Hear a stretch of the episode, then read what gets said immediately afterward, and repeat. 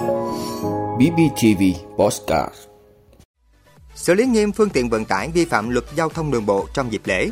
Xác định hai kẻ nổ súng để giành quyền khai thác cát dự án cao tốc Cần Thơ, Cà Mau. Triệt phá đường dây đưa nguyên liệu từ châu Âu về Việt Nam để sản xuất ma túy.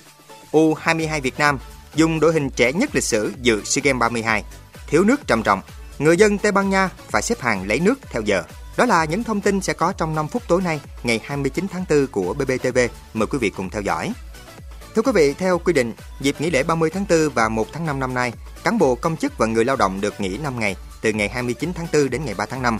Đây là khoảng thời gian mà chủ phương tiện và lái xe thuê dễ vi phạm các quy định về luật giao thông đường bộ. Để đảm bảo trật tự an toàn giao thông và đáp ứng nhu cầu đi lại của người dân trong dịp lễ này, lực lượng thanh tra giao thông vận tải tỉnh Bình Phước sẽ tăng cường kiểm tra xử lý nghiêm các trường hợp phương tiện vận chuyển hành khách hàng hóa bằng xe ô tô vi phạm các quy định của luật giao thông đường bộ. Thời gian qua, các lực lượng chức năng đã tuyên truyền giải thích cho các đơn vị chủ phương tiện rõ về quy định của luật giao thông đường bộ.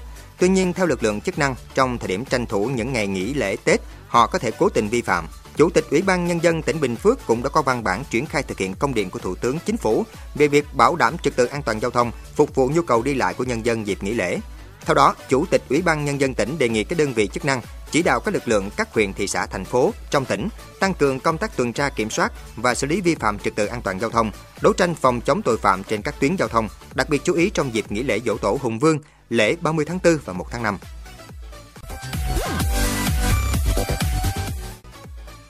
Thưa quý vị, Phòng Cảnh sát Hình sự Công an tỉnh Hậu Giang vừa cho biết đã xác định đối tượng nổ súng Thị Uy tại điểm bơm cát phục vụ công trình săn lấp mặt bằng dự án cao tốc Cần Thơ Cà Mau. Hai đối tượng được xác định là Nguyễn Minh Phát sinh năm 1989 và Lê Quốc Khánh sinh năm 1986 cùng trú tại Đồng Nai. Theo tài liệu điều tra, vào ngày 24 tháng 4, hai đối tượng mỗi người mang một khẩu súng đến xà lan đang đầu để bơm cát cho dự án cao tốc Cần Thơ Cà Mau trên sông Cái để giải quyết mâu thuẫn. Tại đây, Phát lớn tiếng chửi bới, cầm súng bắn chỉ thiên nhiều phát rồi cùng Khánh rời khỏi hiện trường. Nhận được tin báo về vụ việc đặc biệt nghiêm trọng này, đêm cùng ngày, cơ quan công an đã xác minh và vận động hai đối tượng ra trình diện. Tại cơ quan công an, Khánh khai nhận do có thỏa thuận bơm cát sang lấp mặt bằng với bên thi công công trình cao tốc Cần Thơ Cà Mau. Tuy nhiên, sau một thời gian hợp tác, đôi bên có xảy ra mâu thuẫn do đơn vị thi công dùng xà lan của bên khác qua chỗ Phát Khánh để bơm cát. Để đe dọa các xà lan chở cát khác, Khánh kêu Phát mang theo súng, dùng ô tô chở Khánh từ Đồng Nai xuống chỗ xà lan bơm cát của đối thủ rồi nổ súng thị uy. Sau đó, Khánh đưa hai khẩu súng cho một người đàn ông quen ở xã Lương Nghĩa cất giấu, nhưng vợ người này ném xuống sông gần nhà. Đến nay, Phòng Cảnh sát Hình sự phối hợp với Phòng Cảnh sát Phòng cháy chữa cháy và Cứu nạn Cứu hộ Công an tìm được hai khẩu súng, một khẩu bắn đạn cao su còn 4 viên đạn do Phát sử dụng, một khẩu bắn đạn bi có đạn bên trong. Vụ việc đang được Công an tỉnh Hậu Giang điều tra làm rõ.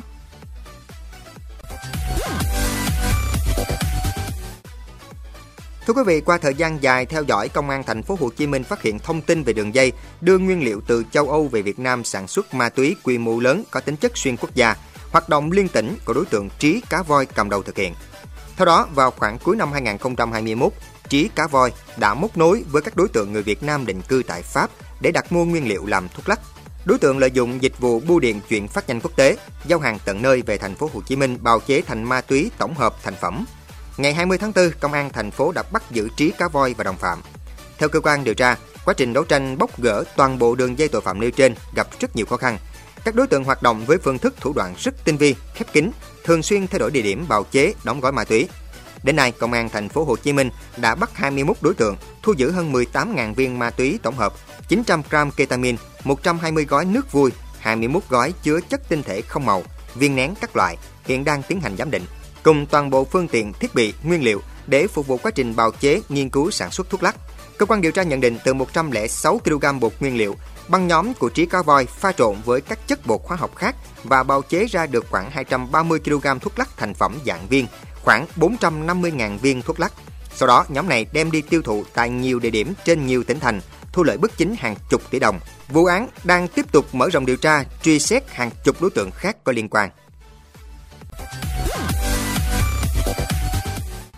Thưa quý vị, sáng nay huấn luyện viên Philippe Troussier chốt danh sách 20 cầu thủ trong đó có hai thủ môn U22 Việt Nam tham dự SEA Games 32. Nhà cầm quân người Pháp cho biết đây là lực lượng trẻ nhất lịch sử của bóng đá Việt Nam tại một kỳ SEA Games. Danh sách U22 Việt Nam dự SEA Games 32 có tới 9 cầu thủ U20. Đây là những thành viên U20 Việt Nam thi đấu ấn tượng ở vòng chung kết U20 châu Á năm 2023 đầu năm nay như Nguyễn Quốc Việt, Nguyễn Văn Trường, Khuất Văn Khang. Sau buổi tập tối qua, nhà cầm quân người Pháp đưa ra quyết định loại ba cầu thủ Ngô Đức Hoàng, Bùi Vĩ Hào và Giáp Tuấn Dương. Thủ môn Cao Văn Bình chuyển sang danh sách dự phòng. Anh chỉ được sử dụng trong trường hợp Quang Văn Chuẩn hoặc Đoàn Huy Hoàng chấn thương không thể tiếp tục dự SEA Games 32. Sau đây là danh sách U22 Việt Nam dự SEA Games 32. Thủ môn Quang Văn Chuẩn, Đoàn Huy Hoàng. Hậu vệ gồm có Trần Quang Thịnh, Vũ Tiến Long, Võ Minh Trọng, Lương Duy Cường, Phan Tuấn Tài, Hồ Văn Cường, Nguyễn Ngọc Thắng. Tiền vệ gồm có Lê Văn Đô, Huỳnh Công Đến, Nguyễn Đức Phú, Lê Quốc Nhật Nam, Đinh Xuân Tiến, Khuất Văn Khang, Nguyễn Thái Sơn. Tiền đạo gồm có Nguyễn Thanh Nhàn, Nguyễn Văn Tùng, Nguyễn Văn Trường và Nguyễn Quốc Việt.